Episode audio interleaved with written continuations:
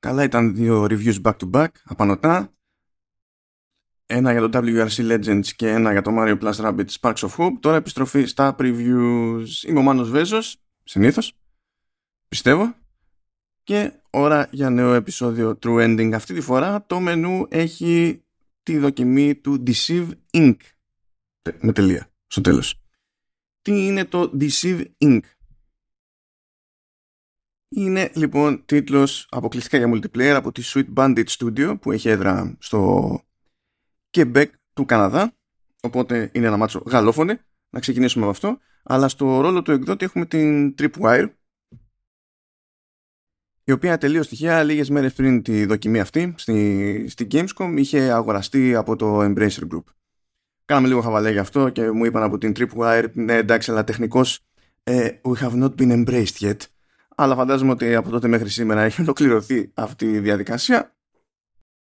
Σε όλους μας φαίνεται αστείο και σε εμένα και σε εκείνους ότι ε, υπάρχουν ένα μάτσο εταιρείες με παρουσία σε τέτοιου είδους εκθέσεις παρότι ανήκουν στη, στην Embracer και πέραν αυτού έχει και ξεχωριστό περίπτερο η ίδια Embracer είναι όλο έτσι λίγο αστείο το πράγμα αλλά it is what it is σε αυτό το, στη, στη σύγχρονη εκδοχή της αγοράς.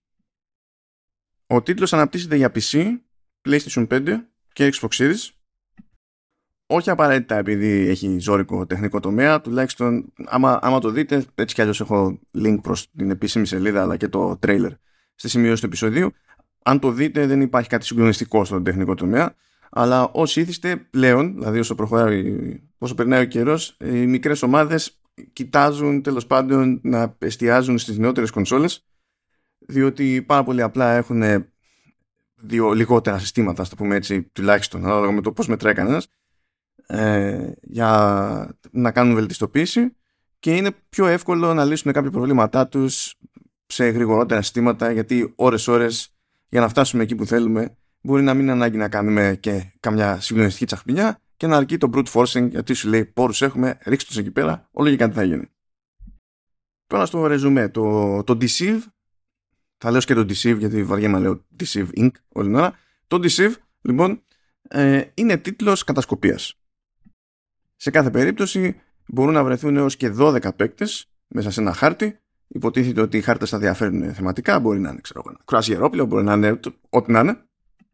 Δεν είναι πάντως ανάγκη να υπάρχουν 12 παίκτες, που τέλος πάντων αυτό είναι το ανώτατο όριο, αλλά το μήνυμο που απαιτείται είναι οι, οι 4 παίκτες για να λειτουργήσει το πράγμα. Όλοι οι χαρακτήρες όμως, όλοι οι παίκτες τέλος πάντων είναι κατάσκοποι και ο καθένας δουλεύει για την πάρτη του. Δεν υπάρχουν συνεργασίες και τέτοια. Τώρα είναι λίγο δύσκολο να προκύψουν και οργανικές συνεργασίες, αν πούμε ότι τέλος πάντων θα τα κοιμιάσουμε εμείς και θα, τέλος πάντων, θα βγάλουμε τους άλλους από τη μέση και στο τέλος, όταν έρθει η ώρα, θα κονταροχτυπηθούμε μεταξύ μας.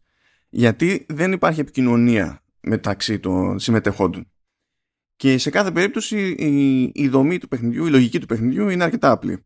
Υπάρχει κάπου ένα vault ε, και υποτίθεται ότι πρέπει να καταφέρουμε να το ανοίξουμε, να πάρουμε κάποια βαλίτσα, ξέρω εγώ, κάτι που θα έχει μέσα και να καταφέρουμε να φτάσουμε στο σημείο του χάρτη που μας επιτρέψει να δραπετεύσουμε και τότε υποτίθεται ότι τελειώνει όλη η περίπου αναμέτρηση.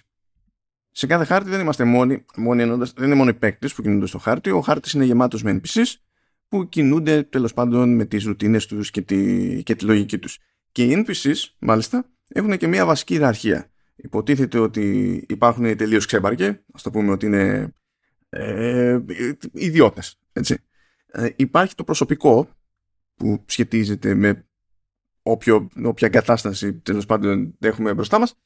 Ε, υπάρχουν εκείνοι που ασχολούνται με την ασφάλεια, ε, ξέρω εγώ, φύλακες ή όπως θέλετε πείτε τους, ε, και υπάρχουν και VIPs.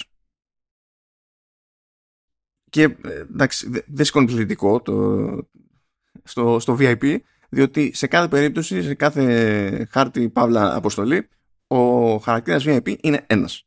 Και υπάρχει λογική σε αυτό, αλλά δεν είναι ακριβώς η ώρα του να το, να το αποσαφηνίσω αυτό.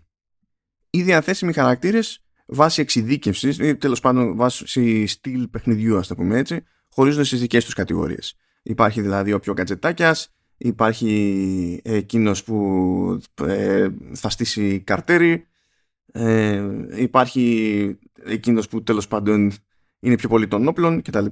όλοι οι χαρακτήρες έχουν το περιθώριο να είναι οπλισμένοι και να έχουν διαφορετικά γκατζετάκια και υποτίθεται ότι διαλέγει ο παίκτης loadout ε, καθώς και χαρακτήρα από τα διάφορα groups πριν ξεκινήσει φυσικά το, το παιχνίδι. Ε, κάτι άλλο που ισχύει είναι ότι ε, υπάρχει ένα meta progression, δηλαδή παίζοντας κάποιος το παιχνίδι μαζεύει XP, παρότι κάθε αποστολή υποτίθεται ότι τεχνικός είναι αυτοτελής. Μαζεύει XP και μαζεύοντας XP αυτό που έχει το περιθώριο να κάνει είναι να ξεκλειδώσει περισσότερα gadgets.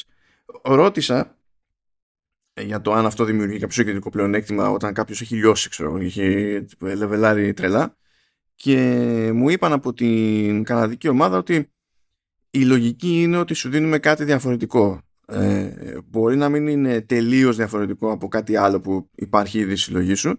Θα έχει όμως ε, διαφορετικά προτερήματα και διαφορετικές αδυναμίες, ώστε σε κάθε περίπτωση κάτι να χάνεις, κάτι να κερδίζεις και έτσι η συνολική τέλος πάντων ε, ισορροπία δεν θα πηγαίνει περίπατο ενώ σε βάθος χρόνου θα καταλήγει ο παίκτης να έχει κάποιες επιλογές παραπάνω που κάποιες θα ταιριάζουν περισσότερο με το στυλ με το οποίο προτιμά να παίζει κάποιες λιγότερο. Οπότε θα επιλέγει και θα πράττει αναλόγως σε κάθε περίπτωση. Το ατίσο οι gadgets. Ε, μερικά παραδείγματα είναι το Mimic που επιτρέπει σε κάποιον χαρακτήρα να μεταμορφωθεί σε κάποιο αντικείμενο που υπάρχει στο χώρο ε, είναι το, το bounce που επιτρέπει πολύ έτσι, ψηλά άλματα ε, υπάρχει το slowdown που κάνει τέλος πάντων το γύρο χώρο και όποιον είναι μέσα σε αυτό το χώρο να πηγαίνει έτσι αργά και τα λοιπά. Υπάρχουν διάφορες ιδέες. Προφανώς όλοι έχουν λόγο, όλοι οι χαρακτήρες, όλοι οι παίκτες να κινούνται έτσι στα μουλοχτά, αλλά αυτό δεν σημαίνει ότι δεν μπορεί κάποιος απλά να αρχίσει να ρίχνει. Το ζήτημα είναι ότι όλοι τεχνικώς ξεκινούν μεταμφιεσμένοι, μεταμφιεσμένοι δεν είναι ότι βλέπει κάποιος άλλος παίκτης έναν άλλο χαρακτήρα και ξέρει αυτόματα ότι είναι αντίπαλος παίκτης.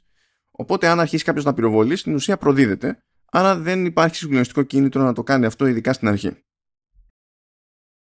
Και ε, ε, γενικότερα δεν έχει νόημα γιατί υποτίθεται ότι μέσα σε κάθε αποστολή, ας πούμε, το νόμισμα του παιχνιδιού, ότι ε, είναι Intel και καλά είναι πληροφορίες. Στην ουσία, τι συμβαίνει, ε, κινούμαστε στο χώρο και βρίσκουμε σε διάφορα σημεία ε, κρυμμένο Intel και το μαζεύουμε. Και αυτό ε, είναι και καλά, τέλος πάντων είναι σαν να μαζεύουμε κάτι που έχει ποσότητα, δηλαδή 2, 3, 5, 10 κτλ. Και μπορούμε να χρησιμοποιήσουμε Intel σε διάφορα σημεία ε, για να ξεκλειδώσουμε, να ανοίξουμε διαδρομές και, και τα λοιπά. Μπορούμε επίσης να χρησιμοποιήσουμε Intel ε, για να αγοράσουμε επιπλέον πυρομαχικά για ό,τι τέλος πάντων μας βολεύει και καθώς κόβουμε βόλτες, υπάρχουν και health stations, όπου έτσι και έχει πάει κάτι στραβά τέλος πάντων, ε, μπορούμε να σώσουμε λίγο την, την κατάσταση. Σε κάθε περίπτωση, ο παίκτης πρέπει να μαζέψει κάμποσο Intel, ώστε να καταφέρει σιγά σιγά να ανοίξει το δρόμο προς το Volt. Για να καταφέρει όμως να κινηθεί στις διάφορες περιοχές, έχει να σκεφτεί και άλλα πραγματάκια. Διότι όπως είπαμε υπάρχει μια ιεραρχία έτσι και είναι λογικό σε ένα χώρο να μην έχουν όλοι το ίδιο δικαίωμα να κινούνται οπουδήποτε Γι' αυτό είπα ότι υπάρχουν οι απλοί ιδιώτες. Εντάξει, γιατί έγινε. Στην ουσία, οι παίκτες ξεκινούν ως ιδιώτες ε, και μπορούν, κατά περίπτωση, να μεταμφιεστούν, έχουν το περιθώριο να μεταμφιεστούν σε κάτι άλλο. Μπορούν δηλαδή να πάνε να σταμπάρουν κάποιον που είναι του, ε, του, του προσωπικού, κάποιον φύλακα ή και τον VIP άμα τον πετύχουν και να πάρουν τη, τη μορφή του, πράγμα που σημαίνει ότι όπου υπάρχει το αντίστοιχο color coding, γιατί κάθε κατηγορία έχει, ταυτίζεται με ένα χρώμα τέλος πάντων, όπου υπάρχουν περάσματα, πόρτες, ιστορίες κτλ. που έχουν να κάνουν ε, με τις συγκεκριμένες ομάδες ή με τις συγκεκριμένες ομάδες και πάνω, τότε μπορούν να περάσουν οι παίκτες ελεύθερα. Π.χ. από κάπου μπορεί να αποκλείονται οι ιδιώτες, αλλά προσωπικό φύλακες και VIP να περνάνε άνετα. Κάπου αλλού ε, μπορεί να ε, αποκλείεται και το προσωπικό, οπότε κάποιος πρέπει να έχει μεταμφιεστεί τουλάχιστον ως φύλακας τέλος πάντων η VIP για να καταφέρει να φτάσει εκεί που θέλει να φτάσει. Μια εναλλακτική ως προς αυτό είναι ψάχνοντας να βρει keycards. Και τα keycards είναι επίσης ε, με το, είναι χρωματισμένα αντίστοιχα, αλλά άπαξ και πάρει κάποιος ε, τέτοιου είδους κάρτα, δεν χρειάζεται να μεταμφιεστεί ε, στον έναν ή στον άλλον ως, ως κάτι άλλο τέλος πάντων, διότι υποτίθεται ότι έχει την κάρτα και περνάει από τις αντίστοιχες πόρτες, ξέρω εγώ, ε, ελεύθερα. Αυτό δεν σημαίνει ότι άπαξ πάρει κάποιος την κάρτα, εντάξει, την παντρεύτηκε. Υπάρχει τρόπος, κάποιος που θα τον ψιλοπάρει χαμπάρι τέλος πάντων, ή μπορεί να μην έχει πάρει χαμπάρι ο ένας ότι ο άλλος είναι παίκτης, αλλά να τον δει ότι περνάει από τις πόρτες τέλος πάντων και να λέει για κάποιο λόγο περνάει αυτός, μπορεί να πάει να του κλέψει τη, την κάρτα. Οπότε γενικά πρέπει να φυλαγόμαστε και το ζήτημα είναι. Και, και αυτή είναι, ε, αυτή είναι η κεντρική, κεντρική ιδέα. Αυτό είναι το βασικό χαρακτηριστικό του παιχνιδιού. Ότι υπάρχει πάντα λόγος να κινούμαστε μέσα στον χώρο, αλλά ταυτόχρονα να είμαστε καχύποπτοι και για το οτιδήποτε αναπνέει. Στην τελική, αν παρατηρήσουμε έτσι κάποιο είδους ύποπτη συμπεριφορά που δεν ταιριάζει με αυτό που περιμένει κανένας από NPC, έτσι, στην ουσία έχουμε αντιληφθεί ότι κάποιος είναι αντίπαλος παίκτης και μπορούμε να τον ακολουθήσουμε, να του τη στήσουμε, να κλέψουμε, να ξεκινήσουμε σαματά, μπορούμε οτιδήποτε. Είπα όμως σε κάποια φάση ότι σε κάθε χάρτη ο VIP χαρακτήρας είναι ένας. Πράγμα που σημαίνει το εξής. Άμα πάμε και μεταμφιεστούμε ως VIP, λέμε σούπερ. Τώρα μπορώ να πάω με τη μία οπουδήποτε. Ανοίγουν όλες τις πόρτες, είμαι ο καλύτερος. Το πρόβλημα είναι ότι όλοι κάνουν ίδια σκέψη. Άρα, όταν οποιοδήποτε περάσει μπροστά από VIP, ε, έχει κίνητρο να, του, να πάει και να μεταμφιεστεί, να του πάρει τη μορφή, να του την ψηλοπέσει. Και γενικά ε, αν εξαιρέσουμε έτσι την αρχή-αρχή του, του επίπεδου έτσι, που δεν έχει προλάβει κανένας να κάνει τίποτα, όσο περνάει ο χρόνος στο επίπεδο, αυξάνονται οι πιθανότητες κάποιος να έχει βρει τον VIP, να έχει πάρει τη μορφή του VIP, άρα όταν πέσουμε εμείς πάνω σε VIP, στην ουσία να πέσουμε πάνω σε αντίπαλο. Οπότε παίζουν κάτι τσίτες εκεί πέρα. Υπάρχει, υπάρχει ένα προφανές ρίσκο στην όλη ιστορία και για αυτόν που αναλαμβάνει τη σχετική ταυτότητα, αλλά και για τον άλλον που διασταυρώνεται με, με εκείνον σε κάποια φάση.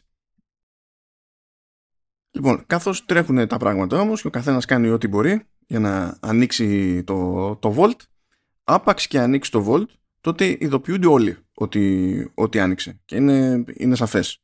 Γενικά οι διαδρομές και τα λοιπά δεν είναι μία κάθε φορά έτσι, οπότε δεν, δεν θα πάει να πέσει ο ένας πάνω στον άλλον γιατί υπάρχει κάποιο choke point και τα λοιπά, αλλά άμα ανοίξει το Vault ειδοποιούνται όλοι διότι με το που ανοίγει, προφανώς κάποιος πηγαίνει και αρπάζει και αυτό πρέπει να κλέψει. Άρα κάποιος θα επιχειρήσει να δραπετεύσει και να κερδίσει στην ουσία τη, την αναμέτρηση. Να βγει ο καλύτερος κατάσκοπος, τέλος πάντων, εκεί χάμω. Άρα τότε είναι που δεν έχει ιδιαίτερο νόημα να κρατάει κανείς κρυφή την ταυτότητά του και πρέπει να προσπαθήσει να ανακαλύψει ποιος είναι εκείνος που έχει αρπάξει ας πούμε το, το χαρτοφύλακα και να τον κυνηγήσει και να ξεκινήσει και επιστολίδια και να κάνει ό,τι θέλει.